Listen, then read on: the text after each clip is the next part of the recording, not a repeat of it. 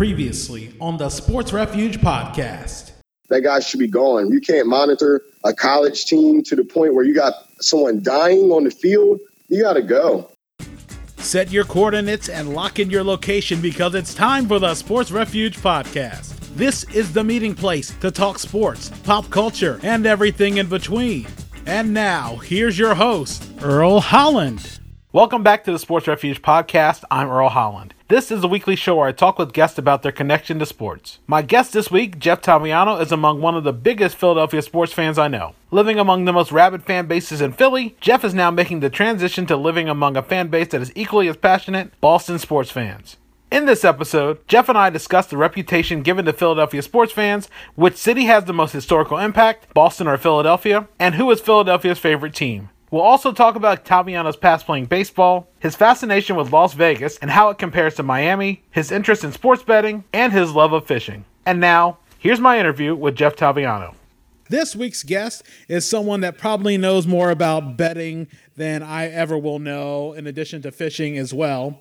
He is Jeff Taviano, probably one of the biggest Philadelphia sports fans that I can say I've known since I've moved to the northern Delaware area more than three years ago. Jeff is now living in Boston, Massachusetts. And Jeff, what is the biggest difference between Philadelphia sports fans and Boston sports fans? I would say the biggest difference is just in Boston, they expect everyone to win. I don't want to say the word is spoiled, but I kind of also do want to use the word spoiled because it describes them leading up to game day, but then once it's game day, it's fire comes out. But uh, in Boston, they expect to win, and you know, in Philly, it's always that fight to win. But besides the Eagles last year, there's always been that underdog mentality our franchise history programs haven't been that great. I mean, you know, out of the over 100 years the Phillies have been in existence, we have two World Series to show for it. You know, for the Eagles, we just got our first Super Bowl. You know, the Flyers haven't had a Stanley Cup since you know they were brought into the league, and they won the first two in their first two years, and then that was it, going. And uh, you know, Sixers, it's been since the 80s since we've had an NBA championship. So we always kind of have that will to win, that fire to us. And in Boston, you know, it's expectations. They expect you to win. It doesn't matter if you're Tom Brady's team or if you're Jayson Tatum and you're struggling right now. They expect you to play well and to win. What would you say is Philadelphia's most popular team? Uh, I mean, the most popular, I mean, my personal favorite would be the Phillies. But, I mean, right now, you got to say the 76ers is where everybody's putting their pride on. Again, the Flyers, though, they have been playing better lately. Overall, though, on any given year, I would probably say the Eagles are the pride and joy of Philadelphia. Do you feel that Philadelphia fans get maybe a bad reputation just because of all the stories that have come out? There are probably fans in other cities that have probably done just as worse. Oh yeah, Philly definitely gets a bad rap. Now, I mean, I'll be the first to tell you, every single city has bad apples in their fan base. You know, Philly is famous because they threw snowballs at Santa. You know, and it's not like it's the real Santa. And you know, they threw uh, batteries at JD Drew. I mean, you have bad apples, and you know they go far in between. But I mean, hey,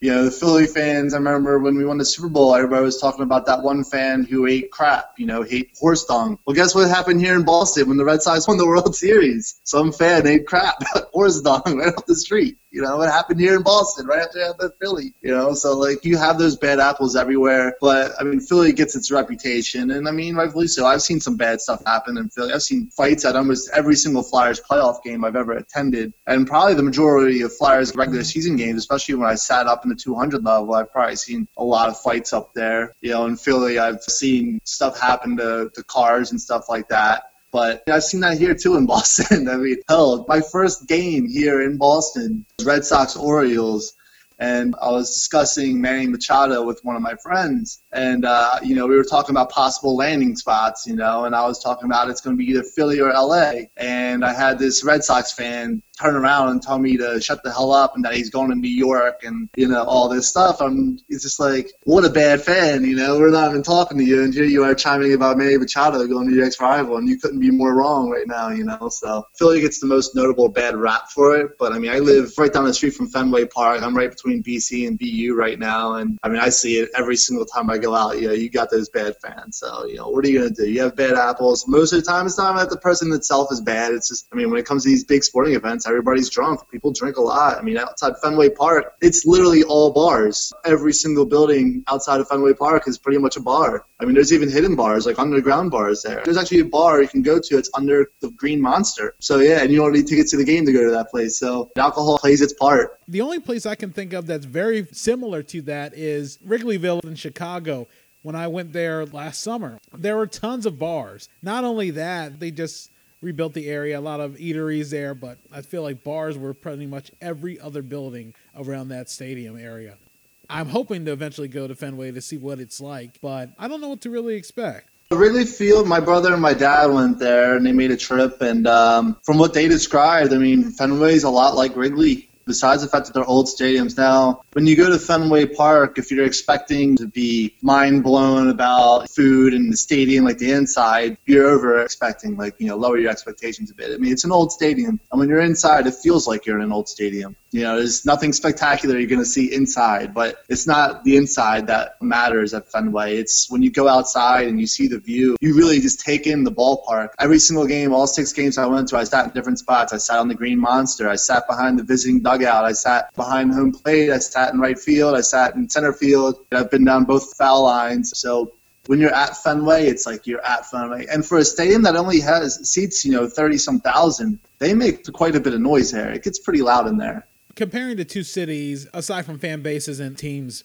which one do you feel has more historical impact when it comes to the history of the country? Would you say Boston or would you say Philadelphia? That's a tough question. You know, uh, I mean, Philadelphia is your original capital of the U.S. I mean, if you don't mind the two years the capital is in New York City. Then again, Boston's where the revolution started. I live close to the Boston Harbor. It's not too far away, you know, or how they say it, the Boston Harbor but more historical. My bias wants me to say Philly, but then again, I mean Boston. I mean it's a very historical city. It's an old city, and you know it from the second you drive here and you get into the city of Boston. You know how old it is. The roads are outdated, other than the Big Dig, which is the big tunnel system that they have on their roads. But all the roads are narrow. A lot of one-lane roads here. There's no real highway system. There's no grid system like you have in many modern cities like Philadelphia. And it's also different. You know, Philadelphia's got that southern city feel to it. Boston, you know, you're in the north especially right now when it's 20 degrees outside. But uh, yeah, you really you're in North here. If you're going to make me pick a city, though, as far as the most historical, you know, I'm going to have to go Philly because where would the United States be without its original capital? Now, you went to the University of Delaware graduated from there. You initially went in, you were going to play baseball there. What was the transition like going in initially for athletics and then going in and focusing more on academics later on? Uh, it was a big difference, um, you know, especially me. So I started school a year early, so I was 17. You know, I didn't have that "what am I going to be when you grow up" mentality. You know, I still was young and immature, so really didn't have like you know that education first mentality. But everything happens for a reason, and that whole switch from athletics to academics really put me in the field that I'm in now pretty much I did the criminal justice major. My older brother did that. He got a degree from UD in criminal justice and got a job right out of college. So, you know, he recommended that to me and, you know, I did that. But by my sophomore year, when I was finishing up the core of my criminal justice courses, I took a class called Communications 300 and we had a guest speaker and she was with the Student Television Network and talked about, you know, sports reporting, entertainment, and all that stuff. And it just clicked to me, you know, she gave me her email and I emailed her and she said, hey, I can put you on the sports team. And I figured, well, if I can't play sports, and, you know, I had that urge, that drive to want to play, like even when I knew I could no longer compete at the collegiate level, I had a torn rotator cuff, I had no more gas left in me. I couldn't get it out of my head. I couldn't stop wanting to talk about it. It was like an urge. So I took the initiative to go ahead and join the Student Television Network. And I was on two TV shows, Hen Sports Night, where I worked alongside many of the former Delaware athletes, including football players that were on the team when I was there, baseball players, hockey players, all that. And then I also worked on 49 News, where I covered our sports and was our main sports reporter. So I covered all UD games. I even covered some professional games. But I didn't stop there. I also joined UD Review and covered the baseball beat for a while and followed the team around. And then I also worked for, I was a contributing editor for the New Jersey Newsroom. And that's where I kind of dove into more stories into sports. I did a story on gas prices when they were rising, spreading my wings when it comes to the world of media and seeing what else I could take on. And, you know, it was during that time when I realized that I also liked reporting on music and came to the news journal. I covered Firefly multiple times, living there at Firefly in the campground, in the hot sun and the pouring rain.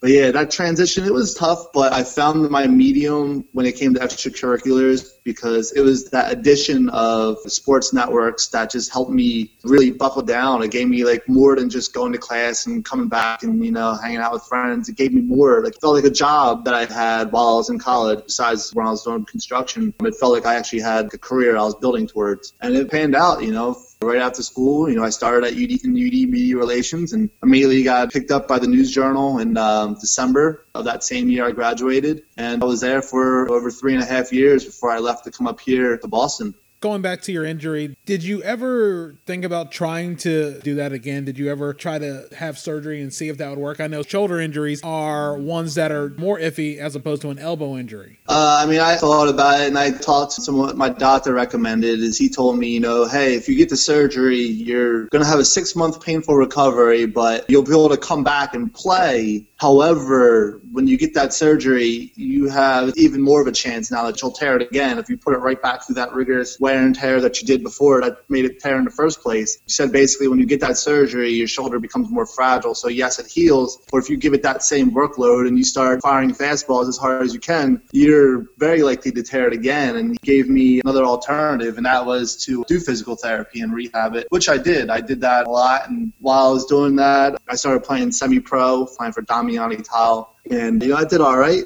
we were playing against mostly college kids, you know, and I felt like I had that transition back and that my arm was fully healthy. My senior year, I actually did walk back on to UD to the baseball team. There was opening tryouts. Over 100 kids were there, um, and I lasted the whole round, the whole month I was there. But during that, I stopped my rehab. I couldn't do both because the schedules conflicted, so I had to give up the rehab in order to try to give it my all for practice. And uh, it came down to the final cuts. There was eight of us left, and I was throwing a bullpen session against live hitters. And uh, first curveball, I knew it was going to be a bad day. I knew it was going to be a bad day and I just couldn't hit my curveball spots for nothing. And that was my bread and butter. That was my go-to. It wasn't my two-seamer, which one of my better pitches, but it was my curveball. I knew how to put it where I wanted, when I wanted. I could have a 3-0 count and throw three straight curveballs exactly where I wanted them to be. And a lot of pitchers won't do that. That's what kind of made me different.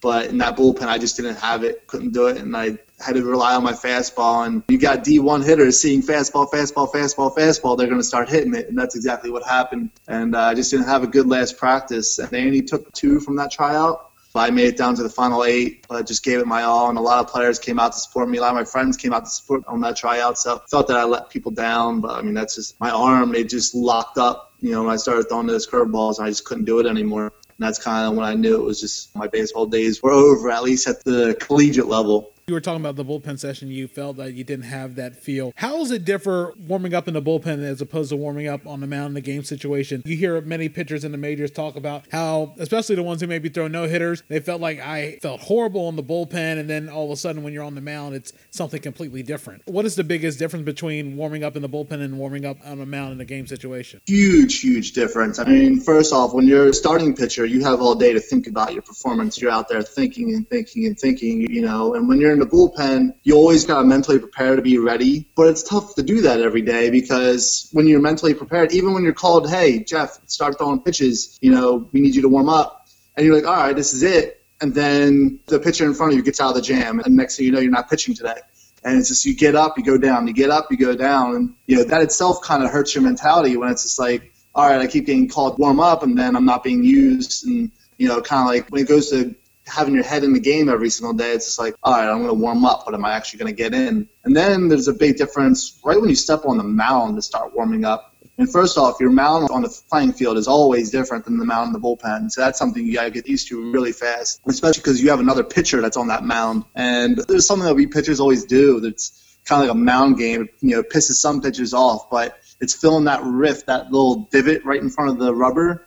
Some pitchers, myself, like a hole there. You know, we like to put our heels up on the rubber and kind of be on our tippy toes a little bit. Some pitchers want that flat. They fill it right back in the second you hop off that mound, and now you got to go carve one back out. Um, and then when you're on that mound, you know, as opposed to being in the bullpen, all eyes are on you the other team is watching you. They're looking at what you have. You know, that first hitter, he's already in the batter's box trying to time up your fastball. So, like, the pressure's on, the butterflies are flying in your stomach, as opposed to the bullpen. It's just like, okay, it's just you and the catcher. Maybe it's your pitching coach as well. But it's just you guys, and it's people you know, so you're more relaxed. But then once you're on the mound, and everybody's watching you and you know the other team sizing you up you know they're trying to hit you. It gives you those butterflies and to be a successful pitcher it's what you have but it's also a big mind game you know. You're trying to outthink the hitter. You're trying to get the hitter guessing on a pitch that you're not going to throw. It's, it's a big mind game right there. But yeah it's a big difference when you actually get on the hill in the game as opposed to the bullpen what do you feel is the biggest misconception when it comes to pitching?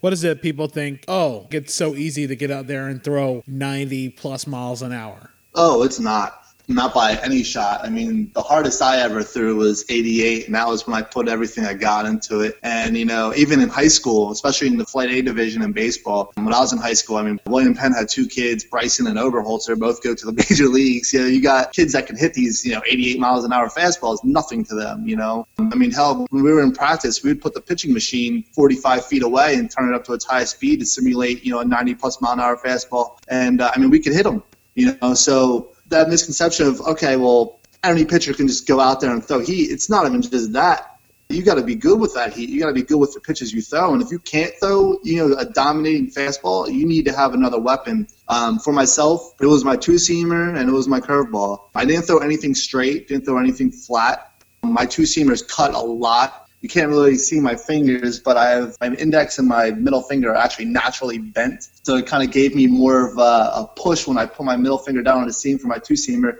that it really cut. And it cut from the full outside corner all the way back to the inside corner of the plate if I wanted it to. Um, and the same thing with the snap on the curveball. You know, I had to get good with those pitches and not just throwing them and just saying, all right, I'm going to put this in the strike zone. Hopefully they can't hit it you know, I learned my lesson immediately my uh, junior year when I pitched against St. Mark's, thinking I was, you know, unhittable because my freshman and sophomore year, no one touched me. And I go up to play St. Mark's and they teed off on me. I mean, they hit my curveball, they hit anything I put across the plate. They put up six runs on me in two innings, and it was demoralizing. It was like a mind check, you know. And uh, it was that game that kind of taught me, all right, I need to really learn how to spot my pitches, put them right where I want to have them because when you miss as you get in tougher and tougher leagues, you know, when you go from the top high school baseball teams to D1 college baseball, you know, even American Legion and semi pro, like if you can't spot your pitches, you're going to get hit. I don't care how hard you can throw or what you can throw, you know, so that just kind of shows when you go from that to the majors how much harder it would have to be. You look when a pitcher throws a fastball down the middle of the plate and it doesn't get rocked the commentators always saying, hey, that pitcher got away with one. He got lucky right there. And he really did. Because all those hitters, even the ones that are struggling to hit 200 in the high leagues, they can hit that. They didn't swing the bat there because they were frozen. They were surprised that a pitch like that came right over across the plate. But they can hit it. And you do it again, I guarantee you they will hit it. And that was kind of the thing that I had to focus on my game and make sure I'm not just lobbing pitches across the plate because, yeah, there's strikes. Yeah, I can throw it as hard as I want right down the middle, but if I don't put it on the inside corner, if he's jammed in on the batter's box, or if I don't find his cold spot, he's going to hit whatever I throw. And I mean, I, I learned that real quick against St. Mark's when they hit my best pitches, just teed off on me as if I was a freshman JV pitcher. Do you feel that baseball is becoming a little too more offensive oriented as opposed to the focus on pitching? And nowadays, I know everyone still knows you have to have good pitching in order to win, but it feels like there's been a huge swing of momentum in the favor of the offense. I feel that a little bit, not too much, because there's a lot of people striking out now. I feel like a lot of people are trying to hit home runs when they shouldn't be, when they should just try to be putting the bat on the ball. Um, there's a couple new rule changes, though, that really help out the offense. One being the Posey rule. Never get tired of that. That costs a lot of teams games. This year, it cost the Phillies a game. Hell, you can go to YouTube and watch some crazy YouTube videos about the Posey rule. Just calls that are just like, what? Now that player is being ruled safe? You know, it makes no sense. So I think that definitely helps out team offenses. Instant replay probably helps out team offenses because majority of the time those players are getting called out in those bang bang places at the plate. So um, I think that helps a bit of offense. But then again, at the same time, you know, there's a lot of dominant pitchers right now. I mean, this year's free agency has so many starting pitchers that are top class. I wrote an article for Philly Sports Nation a couple weeks ago just talking about all the available free agents in the pitching market that are out there there's a lot of good pitchers. So I would kind of say it's balancing itself out. I mean, if you take the Red Sox out of the equation and you look at a lot of teams starting lineups, each of them have, you know, seven or eight guys hitting under 300. I don't think the Phillies ended with a single player batting over 300 that was with the team for the whole year. You know, the exceptions being Wilson Ramos and Roman Quinn. But, I mean, they weren't with the Phillies all year. But as far as the rest of the guys that were with them, I think any of them were hitting over 300. Even Rhys Hoskins was hitting, I think, 240. You know, it just goes to show pitchers are dominant, especially now. What are your thoughts on the opener that Tampa Bay uses? A lot of teams may be starting to go that way as well. Do you think that's good strategy? Personally, as a pitcher, I think that would kind of mess with my psyche a little bit, just not taking the toe at first. And then, of course, it immediately puts you down one guy in the bullpen. So if you're going extras, you're one arm short already, which puts you at a major disadvantage. And unless it was game three of a series, I wouldn't recommend starting a series off like that, just because immediately you're putting yourself in a hole, especially if that game goes longer than you anticipate to. And in baseball, it doesn't matter if you have your best pitcher out there. If your hitters have a cold night, you're going to be in for a long game. And we've seen that. I mean, we've seen a lot of long games. First World Series game in LA, I mean, would that go 16 innings? Can't anticipate that. So I'm not a big fan of letting the reliever go first. I think you use them when you need to use them.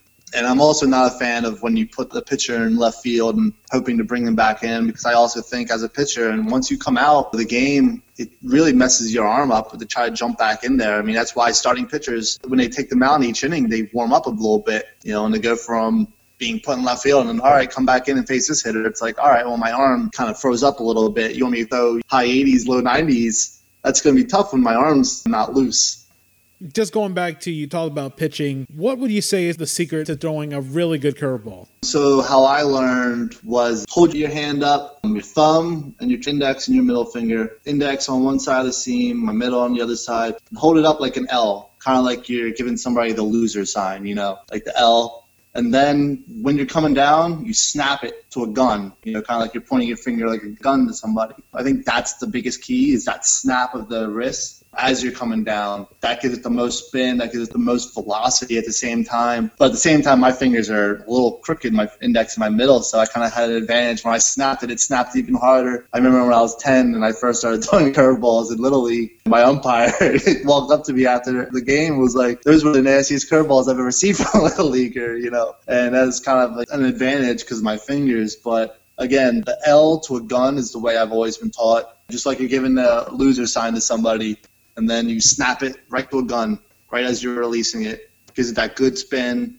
Another way to really learn your location on it is uh, before you start really practicing a curveball, kind of hold the ball like an L and then just throw it without snapping it. Um, and just kind of find your placement of where that ball is going to go. It's not going to go where you want it. It's not going to go to the strike zone. It's not going to hit your catcher anywhere in the target. It's most likely, if you're a righty, going to go into the right-hander's batter's box. And it's when you do that, you kind of find where your release point is. So then once you get that, for me, it was when I had a righty up and I wanted to paint the inside corner with a fastball, I aimed at his head. I had my eyes locked right on his head because I knew if I threw that pitch without snapping my wrist, that's where it was going to go. And when I snapped it, it would just come back down and in, and it would paint that corner every single time. And I kind of just used that wherever I wanted to put the ball. If I wanted that curveball in the lower outside corner, then I would kind of aim at the top right hand corner, kind of just like anticipate that break. You just got to find your spot. I found it by throwing the ball without snapping it, just throwing it and seeing where that goes. And then next pitch, do the same release point, except snap it and just watch that ball break. You've lived in Delaware nearly your whole life. I know Delaware especially came to the forefront of sports betting. And to me, sports betting has always been such a confusing thing. I normally trying to understand the spreads and the overs and unders. It feels like, well, some of those things are a little bit complex for me. I always if I were going to bet for something, I bet they're going to win. That's all it is. I'm not going to try to go into the extenuating categories and minutia of betting, but I always thought to me trying to understand the betting and the over and under and that's that was just too complicated for me. How did you get into knowing the odds and things like that? Um, well, first off, one thing you have to really understand it right off the bat is gambling is always against you. The Vegas odd makers, they make those odds against you. So when you think you know it all, you really don't. The odds are always in their favor. So you have to always remember that. And when it's those times when you're getting greedy, you have to catch yourself. That's my first lesson right off the bat. And then number two, another big lesson I have is you can do everything right. You can anticipate everything the way you're anticipating it. You can say, oh, this running back is going to eat up their defense you know, he should, and nine out of ten times he will. But you'll have a game like Purdue, Ohio State, where Purdue blows them out by 29 points. There's nothing you can do about that. Those happen, and you have to not beat yourself up on it when those happen. Well, when it comes to figuring out odds and spreads, first off, if you want to bet who's going to win without a point spread, you can do that. The money you're going to be putting up versus the money you're going to win is usually not in your favor. Like if you're betting Alabama to straight win against LSU, I think you're putting up probably a thousand dollars just to win a hundred. I've seen even worse odds for Alabama. But then again, if you're picking the underdog, you could be betting a 100 and winning 600. You know, if you picked BYU over Wisconsin to win, I think that was over like a plus 700. so I think you're winning $700 for a $100 bet, which that's always good. As far as point spreads, though, I only bet on games I love. If I don't love it, I don't bet it. If I have some extra money, like play money to throw around, you know, if I don't care that I'm going to lose it, which isn't often, but if I don't care that I'm going to lose it, then yeah, I can take a game that I like. But when it comes to betting, it's games that I love. For example, you have Buffalo and Ohio, and I mean, Buffalo's huge favorite. I mean, they're nine and one and dominating the MAC. They've been dominating all their opponents, and Ohio just got blown out by Miami of Ohio, who's one of the worst MAC teams there is, which you can't predict. Odds would tell you, hey, bet Buffalo. Buffalo's going to win, you know, straight up. But, you know, last I checked the score, it was 24 7 Ohio. And it's games like that that I kind of just stay away from. I look at the previous matchups, the last time they've played each other, the last time they've met up. It kind of tells you a lot about the team, especially if it's the same players. That team might not be a good team, but they could match up very well against a team you're wanting to bet for. So that can always be scary. You know, like in the case of Ohio and Buffalo right now, Ohio's killing them.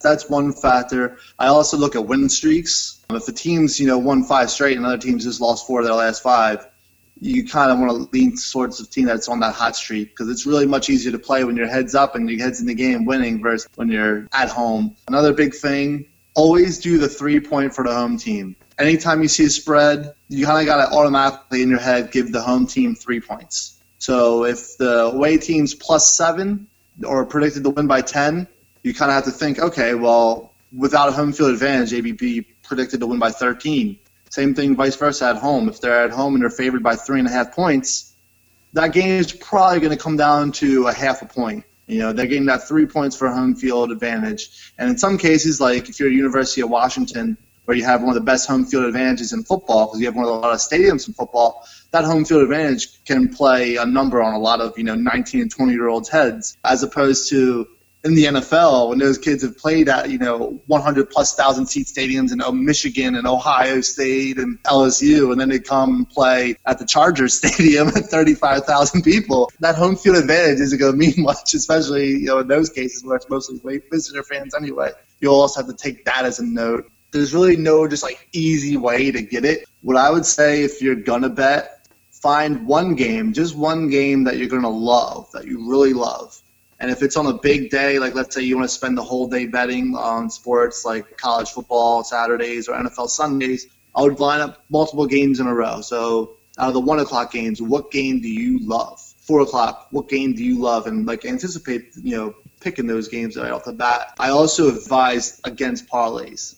They're usually always bad. I mean, that's why that's why they pay out so much better. But when you go to a three-team parlay, I mean, you're really hoping for a miracle because even if the games are downright obvious, this team should cover, this team should cover, this team should cover. Usually, one of those teams, something freakly happens. I don't care if it's the rain or if the kicker misses three field goals or four field goals off the crossbar, like in the case of Chicago, Miami. Things like that will happen. The more games you bet, the more you're going to see that. So, I mean, when it comes to parlaying, I've only really had luck a couple times, and it's usually only when I do a two-team parlay. Uh, when I do three-team parlays, I mean, hell, uh, I was just in Vegas last week and I did two separate parlays. I did Utah, Alabama in one, and Utah, Georgia in the other. Of course, Alabama and Georgia both covered. Utah did not. So I mean, there you go. That's that's two losses right there. So that can happen. Fortunately, you know, there was plenty of the games to make that back up on. But uh, you really got to find something you love. The only reason why I even parlayed those is just because you know, it was in Vegas. Why not? Why not just go ahead and see if I could take a little extra money from the Mirage? When it comes to spreads, it's got to be something that you really love. Don't just bet any game because if you do that, you're likely going to lose. And I would also put a side note in there avoid the big heavyweight games, avoid Michigan, Ohio State. Avoid the big games and look for more like North Texas versus Louisiana Tech. You know, those games are the games that usually give you better spreads better over unders. A lot of those teams, you look at their defense and you see their defenses are giving up 30 points a game. So you're kind of anticipating a shootout because especially in those conferences, those teams really, when they're giving up 30 points a game, they're going to give up 30 points a game every single night, and it's usually going to hit the over. But yeah, that's pretty much what I got to say about that. When it comes to gambling, have you had a moment where you're going a hot streak, your better judgment tells you time to walk away, you don't, and then you instantly regret it?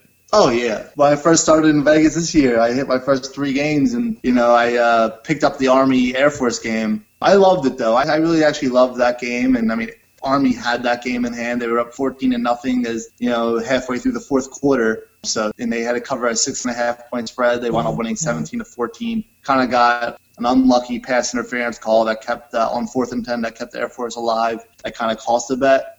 But yeah, and you have that just like you will if, you're up a lot in roulette or something like that, and you decide to keep playing when you probably should walk away because you're not supposed to win that much. And then next thing you know, you check how much money you have and it's all gone. That's what happens. Those odds are against you. They're always against you, no matter how smart you think you are. Those odds are against you. It's really hard to make it out as a professional gambler. So um, you got to know when to walk away. That's why on Sunday, after I had a bad college football Saturday, you know, I did well on the first two games during the NFL. I love two one o'clock games. After I won those, I liked some of the four o'clock games. I liked Seattle at home against the Chargers. I did not bet them because I was like, all right, you know, I'm lucky enough to come away with these two wins, and thank God I didn't because guess what? The teams I like, the Rams, they lost. The Seahawks, they lost. You know, it's like that would have been the goal that I would have walked through had I just kept, all right, I just won for my first two, I can keep going. No, I would have lost you know, and you got to know when to walk away, and you got to understand and keep that in your head that those odds are against you. So if you keep playing with fire, you're eventually going to get burned. I know you're a big fan of Las Vegas. You visited there many times. What is it that makes Las Vegas so appealing? Oh man, what does it make Las Vegas so appealing? I mean, it's for everybody. I mean, it doesn't matter if you're young, old, 21 to 25, married, single, into clubbing, into shows, into hiking, helicopter tours, Grand Canyon. I mean, all that stuff. Jet skiing, Lake Mead. You know, you have every single weekend. There's trade shows. There was a monster truck show when I was there. There's so much to do in Vegas. That I've been out there three times for a week each of the past three years and still, I mean, haven't done everything I've wanted to do out there. It's just hard. I mean, there's a lot, a lot of stuff to do out there. It's not like you see in Atlantic City or your typical, you know, casino where it's like, all right, these are all the same. They're casinos.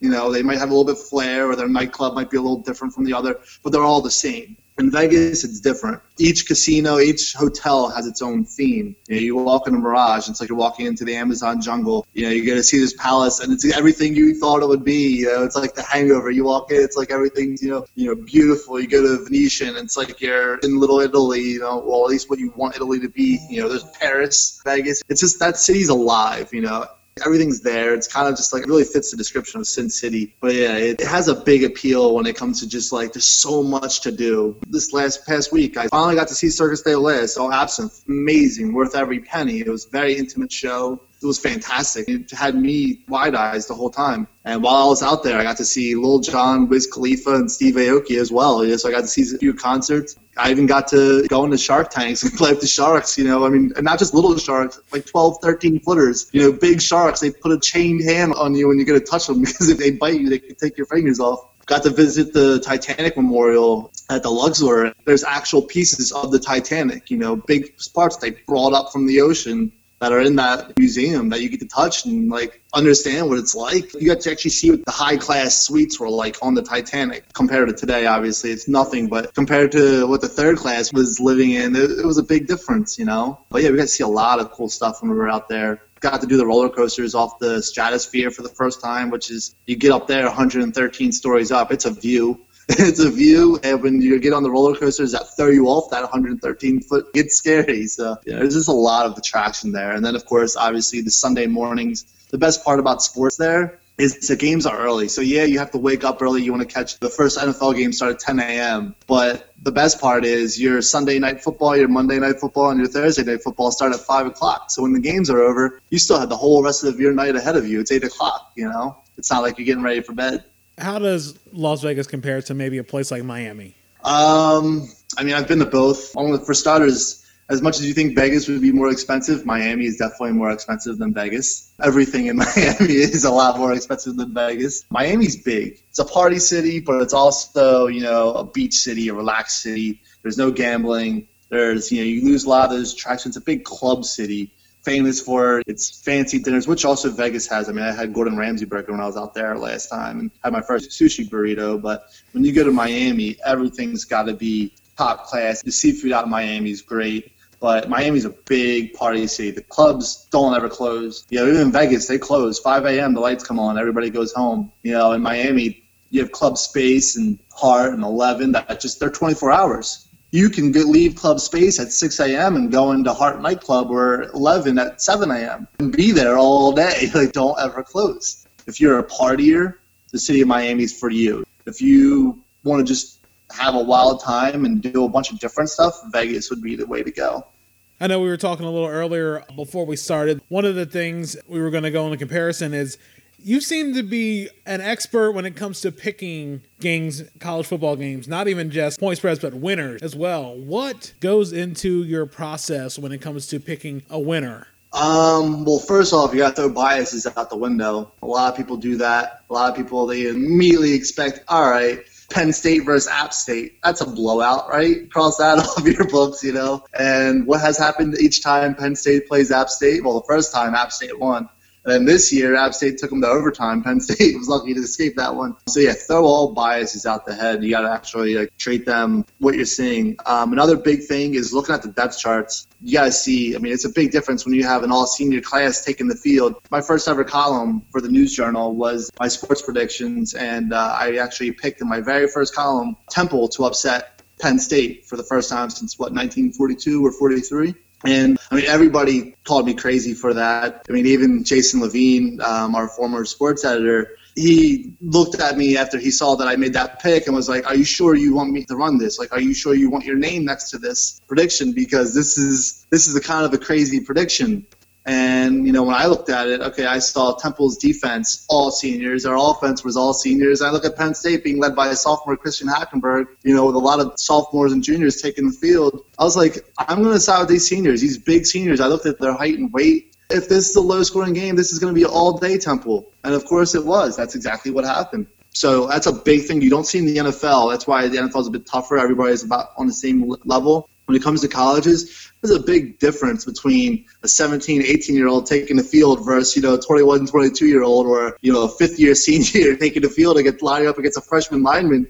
Who do you think is going to win that battle? I don't even care if the freshman's bigger than the senior. That senior's got four more years of experience you know, he knows what it's like to play D1 football. He knows what it's like to be out there in front of 70,000 fans. This kid fresh out of high school does not. So it's a big, big difference there. So you got to do a lot of research. You got to throw the biases out. You got to look at the history of the teams. The G5 versus the P5, yeah, those conferences aren't nearly as deep, but there's still usually at least one or two good teams that come out of these G5 conferences that can compete with any P5. I mean, last year we saw Troy beat LSU on the homecoming. You know, in the Mountain West right now, you got Boise State and Utah in the top 25, and you got in the American, you got Cincy and, and UCF in the top 25. Those teams can compete with anybody all those teams except Boise State and Utah State are undefeated against the P5. Utah State, they should have beat Michigan State. They gave up a game-winning touchdown with two minutes left. Boise State kind of got rocked by Oklahoma State, but uh, it just goes to show you that they can compete with them. They can step on the same field and give them a game. So you got to throw out those biases that I see a lot all over college football. I kind of believe the selection committee shares those biases, but you got to throw those out when it comes to head-to-head competition jumping from college football to college basketball, did you ever think that a 16 pull off an upset of a number one? And did you think UMBC had a chance against Virginia?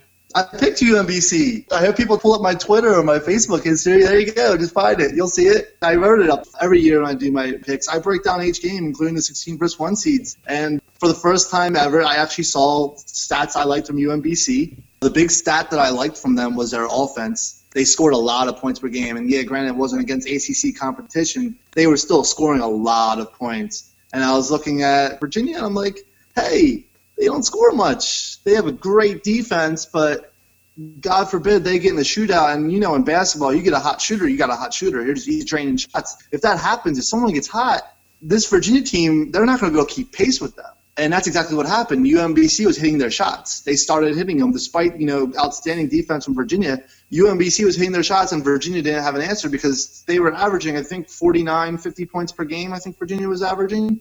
That's not going to get done for you in the NCAA tournament. I don't care how good your defense is. You're going to face a hot shooting team. It's going to happen, especially through the gauntlet of a 69 team playoff. You're going to face a hot shooting team at some point or another. And if you can't shoot with them, you're not going to win. I mean, I'm surprised Virginia got as far as they did with that defense, but I was kind of expecting, you know, all right, UMBC's got a hot offense. I think if it's going to happen, it's going to be this team. And then the second round, UMBC almost pulled off another upset. They just sort of, I don't know, the shots weren't falling. I think some calls went against them that are a little questionable, but I feel like UMBC maybe could have pulled off a second upset, being that 1st 16 team to pull off two wins in a, in a tournament.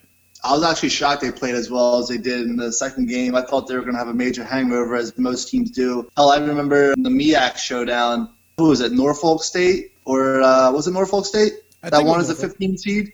Yeah, I they won it as a 15 seed, beat Missouri, and you know that shocked a lot of people. But then what'd you have right after? You have that hangover, and that's tough. That's tough to fight. I mean, you get you get all up for that game, and you give it your all, and then when it's over, it's hard to get that right back up. In the NCAA tournament, you have to do that for every game, which is why it's so amazing when you see teams like Loyola Chicago or George Mason or you know any of these underdogs make it all the way to the Final Four. It's just like wow, they did get it all the way up this whole time. Florida Gulf Coast, you know, when they put off those big upsets, you know, it's surprising. And I think that's the hardest part is you know those teams like Duke, UNC, you know.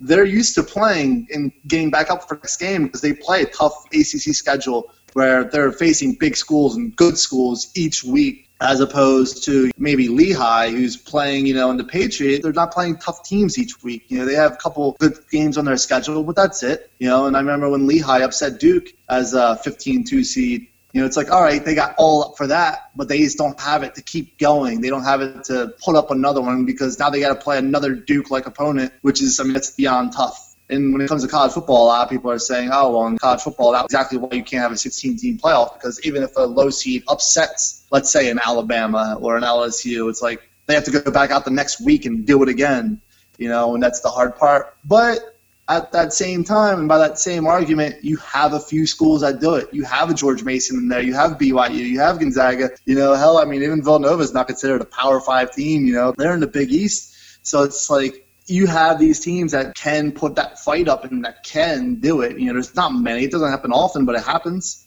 You know. What is your your ideal playoff field for college football? How many teams should be in the tournament, and what is too much? I think 16 is perfect. You have to keep in mind, a lot of people don't realize there's 130 teams in, in FBS football. 130. So right now, having four teams be your deciding factor, you're leaving out undefeated teams in the playoff, and no sport in the world, even at other levels of college football, do you have teams that go undefeated unless they're on a postseason ban get left out of the postseason.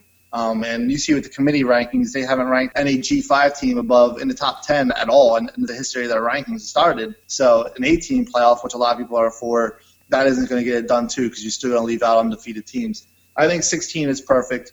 I think you have your 10 conference champions, and then when it comes to heavyweight conferences like the SEC and Big Ten, you know, you have your six at-large spots that would go to the top teams that were non-champions. And to make that work, a lot of people say that's too many games, but I think right off the bat, you can throw out conference championship games to make that happen. Most conference championship games are fairly new. Most of them haven't been around since 2010. That's when they started coming in as the Big Ten expanded, the Pac-12 expanded, Big 12 just brought one in after the TCU Baylor snub. They're fairly new, and a lot of deciding factors, they're rematches. Every Big 12 title game right now is a rematch. And if you get Alabama, Georgia this year, and let's say Alabama wins out, Alabama's undefeated in their conference, and they whooped LSU, and you got Georgia. They went into Death Valley and they died. So you would give that auto bid to Alabama. You really don't need those conference championships. They're mostly money games. And in the case of a tie, if there were two teams that were actually tied for the conference lead in a P5 conference, in most cases, more than not, both teams are going to get in. One's going to get in that large bid, one's going to get the auto bid. There's a lot of tiebreakers. The FCS does it perfectly with the tiebreaker situation. I think 16 is perfect because you never know. At UCF, all right, yeah, they play a, a, terrible schedule. We all know that. Their strength of schedule is, what, 104 or something like that? But think about it this way. If you took Alabama's roster that they have right now and you put them on UCF schedule, and Alabama starts blowing teams away just like you expect them to be, would you think any less of Tua, their Heisman frontrunner candidate? Would you say this Alabama team is less talented? You know, just because of the teams that they play aren't as good? It's a big difference. These kids don't make these schedules. In fact, for UCF, they made their schedule years in advance. The UNC game that got canceled because of a hurricane, that game was scheduled months after UNC reached the ACC title game against Clemson. That was literally months after they made that schedule. And then Pitt, right now, they're in first place in the ACC Coastal. So that's a tough game at Texas, who just bailed on them for Alabama. Texas was supposed to play UCF, kept postponing it, and then just bailed on them play Alabama. So for UCF players, what can you do to strengthen your schedule? You know, the most you can you can ask for other conferences to take you in, but we've seen what the Big 12 did.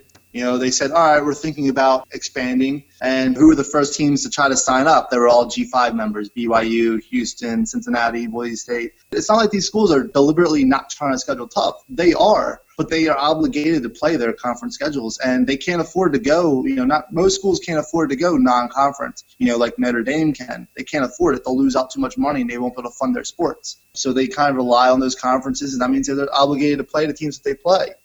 But if you have a 16 team playoff, you know, that's a lot of people say that's too many games. But if you remove the conference championship games, only the top four teams play more games than they play now. And that would just be by one more game. Um, and I'd also like to add that a lot of people say, oh, well, you know, Troy's just going to get blown out by an Alabama, you know, and that might be the case. So what? It, it works out as a virtual bye week for Alabama. But here's the positives of that the fans get to see a home game, a home playoff game. You know, and if you say, oh, they're not going to show up, they show up when Alabama plays the Citadel, an FCS opponent. They sell out. It doesn't matter who they play. Same thing for all those P5 schools. If they're good, it doesn't matter who they play. And in a playoff game, the fans will come. Let's say you're a fan and you're on a budget. You want to see your team play, and you can't afford to go to the Orange Bowl in Miami, you know, or the Rose Bowl in LA to go see your team and fly out halfway across the country, buy a hotel and everything. But let's say they're playing in your backyard you can afford to get tickets and go watch that game. You know why? Because you don't have to pay for a hotel, you don't have to pay for travel and all that stuff, and it makes it better for the fans. You know, you can have the schools host the first two rounds. You know, the high seed, and that works out. It'll make the schools more money. They don't have to spend as much money to get to where they're playing.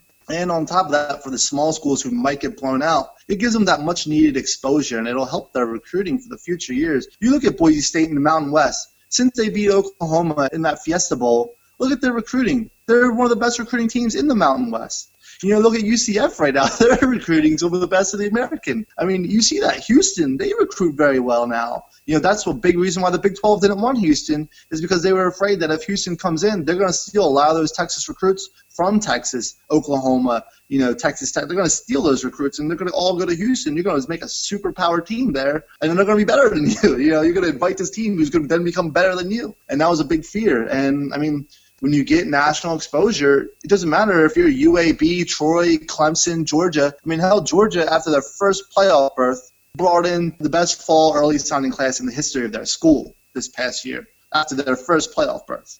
Now, some people say, oh, well, Georgia always recruits the top. That was their best one. And that was because they made their first playoff. That's more than a coincidence. That's a correlation right there. And that correlates for all schools. They recruit better when their teams play better. When they get more national recognition, they're going to do more. I mean, hell, in the case of Delaware, they don't need to play P5 teams every year to be able to financially sustain their team. A lot of schools, small schools, do it because they get big paychecks and, you know, $500,000 paycheck to go play at Alabama or whatnot. Delaware doesn't need to do that. But, you know Delaware does gain? Exposure, recruitment.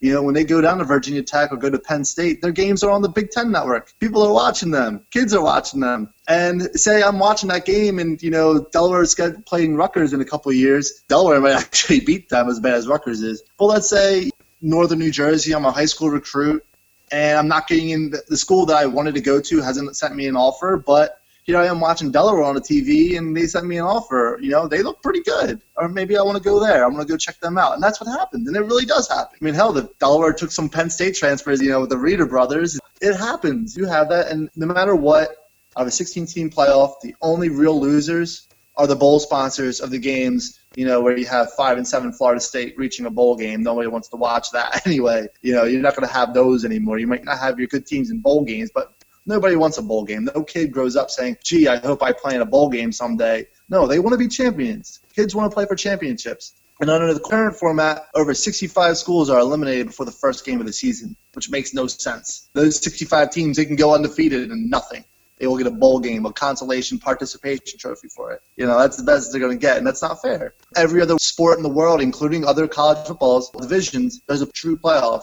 And that's a big part. You know, the NCAA doesn't sanction the college football playoff. It's not a true playoff. It's a P5 invitational. Technically, your Division One NCAA champion is North Dakota State from the FCS because that's what the NCAA sanctions. And the NCAA president is even for expansion of playoffs. I think he said he wanted an 18. We have a lot of coaches now that are for 16, including Harbaugh up in Michigan. You know, Washington State's coaches preached, you know, that they want expansion. Of course, UCF and all that, they want expansion. The movement is growing.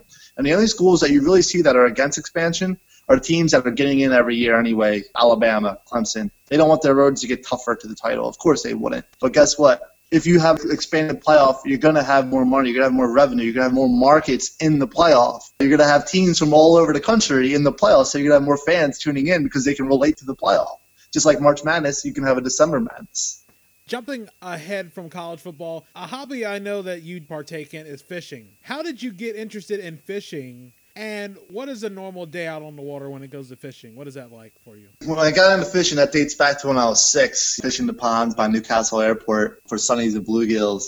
What really captured me, I mean, I, I loved fishing. I loved, you know, growing up and doing it. Loved going trout fishing, but what really captured me was my first time going out on the boat in the Delaware River. I think I was seven or eight and we were going through the port of Wilmington and we were cruising by those big, huge, you know, cargo ships that come up to delivering all the fruit and stuff from Chile to the dole plants and everything. And you see the big boats, and it was just being on a small boat going by that was just like magnificent. It gave you kind of like chills in your bones to realize how small a boat you're in versus that, and it just kind of gave you that excitement. But then once you're out there on the water, it's just relaxing. You're at peace. You know, you don't have the need for social media. It's just like you don't have the need for anybody that's other than the people that are on the boat with you. And you know, if you're not catching anything, you're relaxing. You know, it's kind of like what you'd get at a spa, you know, or a massage. You're just laying back. You're on the water, relaxing. You know, usually you got beautiful weather if you're on the boat. And if you are catching stuff, that's when it gets really exciting. That's just having your cake and eating it too.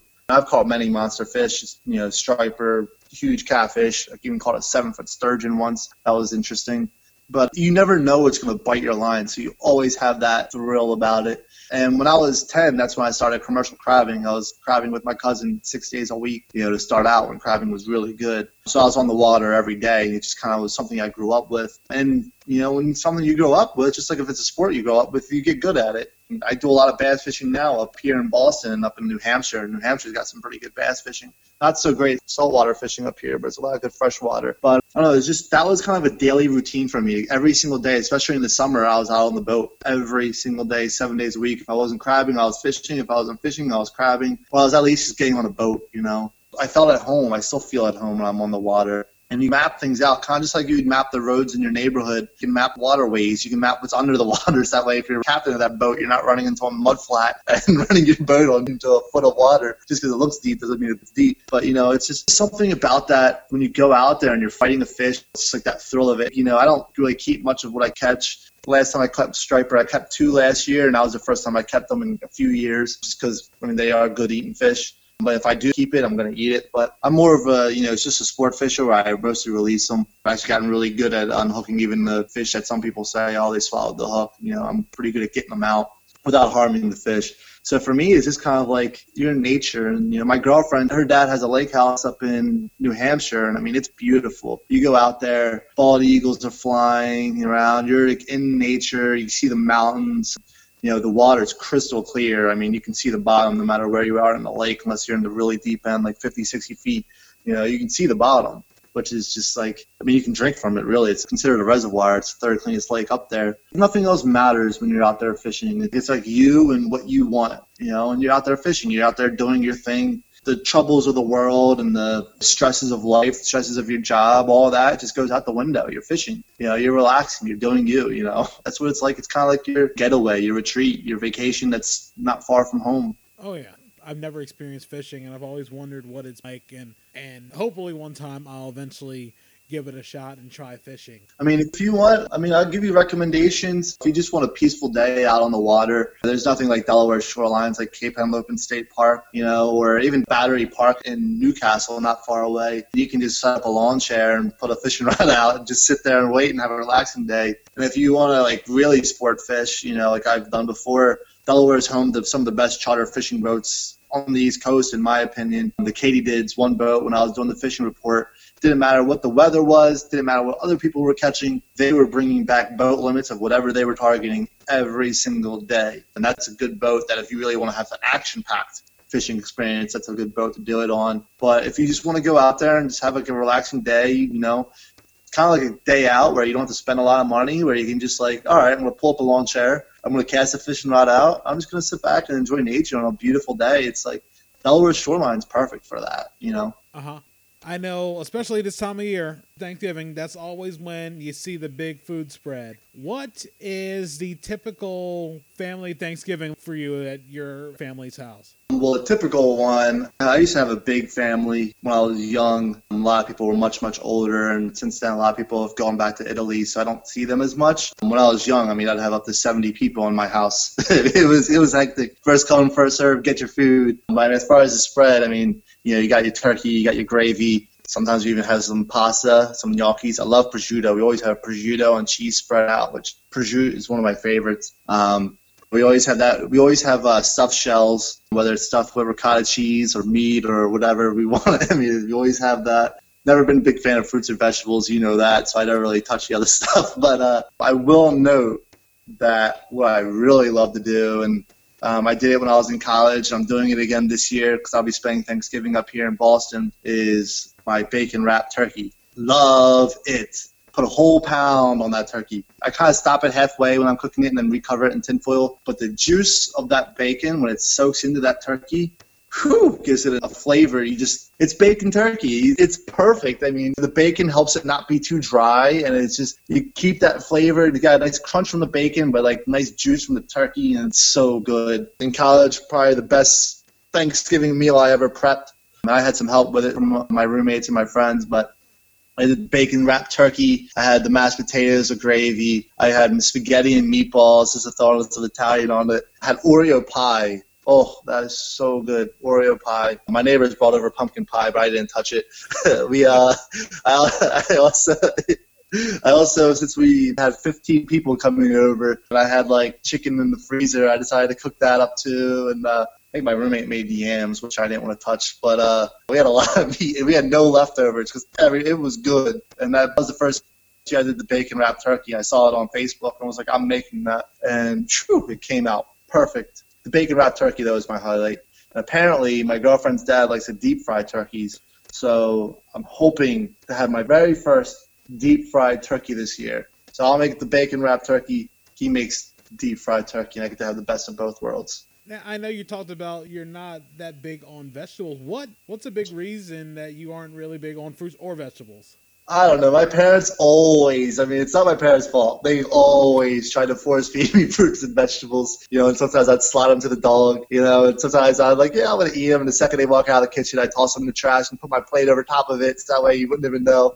Um, but I mean, maybe it's because I mean, when I grew up, I grew up in Newport, Delaware, which I mean, there was a McDonald's walking distance. There's a KFC, Taco Bell walking distance. There's even a Wendy's there at some point uh, for a short period of time where it was walking distance. And I also had ShopRite where I could go get food. You had you know, Gallery Pizza, Dom's Pizza, you know, all these places where I could just like walk and go get food. It's like, and since I started my first full time job as a commercial crabber when I was ten, I had money you know, so I can go and McDonald's and get food. If I don't like, if my parents are making a salad, I don't have to eat that. I can just leave and go get McDonald's, and they wouldn't know. They wouldn't know I went to McDonald's, you know. But I went and got McDonald's and I ate. And when they were serving dinner and there was fruits and vegetables, I would say I'm not hungry. You know, they wouldn't try. They were like, eat your fruits and vegetables. You know, you're gonna be, you're, you're gonna get sick. You know, you're not gonna be healthy. And well, I mean, here I am. But on that same note, I took Nutrition 200 in, at University of Delaware and you know, I used to drink a lot of milk, a gallon of milk a day, and I mean, I had a very unhealthy diet in college. And so when we had a dietary analysis,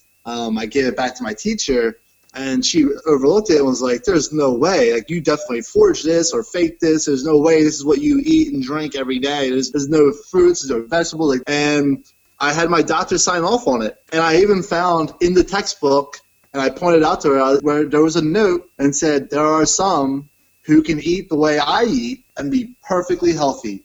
And my doctor even signed off on it. And she had no choice but to give me an A because I, I, mean, I did everything I was told to do. It's just what I eat. I even saw on my social media, on my um, Facebook page the other day, one of my time hops, where it said day six in a row of Little Caesars pizza. I ate six days of Little Caesars pizza, you know, and I didn't gain a pound. I was actually in great shape in college, you know, so it was like, I, I mean, granted, I was going to the gym every day too in college, but it's just like, I had the metabolism for it, so I could do it and still be healthy. And I was like, all right, well, I'll eat what tastes good instead of what's healthy for me, what I don't like to eat. What about corn? You like corn or? Oh, oh I love corn, especially on the cob. Put some butter on it, some Old Bay, eat it with crabs. Oh yeah, I'll, I'll tear corn up. Corn's an exception. Yeah, I was just talking with someone talked about really corn of all the vegetables is like the most useless vegetable. It doesn't really have any nutritional value. Yeah, no. that's probably why I like it so much. You you put some butter and Old Bay on it and some salt. Oh, that's. I mean, yeah, you're from Maryland. Do you put Old Bay on your corn? I don't. Only if I'm doing like a crab boil, and I made a couple crab boils. That's the only. Yeah, do it with, do it with, do it with, do it with the crabs. Do it with the crabs. Oh yeah, Old Bay on fries too. Chickie's and Pete's is known for that too. Somehow it's a Philly thing, but yeah, I love that too. Well, Jeff, I do appreciate you taking the time out of your busy schedule to do this. What are some ways people can interact with you and see some of your work? Um, so if you, can follow me on Twitter, it's uh, simple. It's just my name at Jeffrey Taviano. My last name is spelled T as in Thomas, A, V as in Victor, I A, N as in Nancy, O. You can also add me on Facebook. I also I'm writing for two blogs. They're related. Uh, Philadelphia Sports Nation. That right there is where I wrote write for uh, the Philadelphia Phillies, the Flyers. Um, every now and then I cover the Eagles on there and Sixers. I also write on local Philly colleges, Temple, Drexel, Penn be a rivals of Delaware, I know. But um, I also write for Wagon Enterprises. That's where a lot of my national articles go, like the college football playoff talk and my college football rankings and stuff like that. But yeah, I post it all on Twitter. So everything that I write, even if you don't follow those blogs, which I de- definitely recommend if you're a Philly fan to follow the Philadelphia Sports Nation.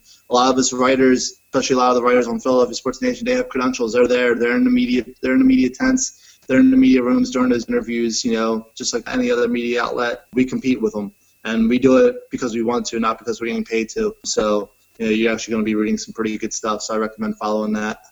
Well, Jeff, I do appreciate it. And I look forward to having you on around Super Bowl time. Talk to you a little more about prop bets and sometimes the ridiculous thing that you see during the Super Bowl, and as well as to get your pick for the big game. So I look forward to talking to you in a couple of months. Sounds great. I'm looking forward to it. And that concludes my interview with Jeff Taviano. I'll be back next week with a new guest talking about their connection to sports.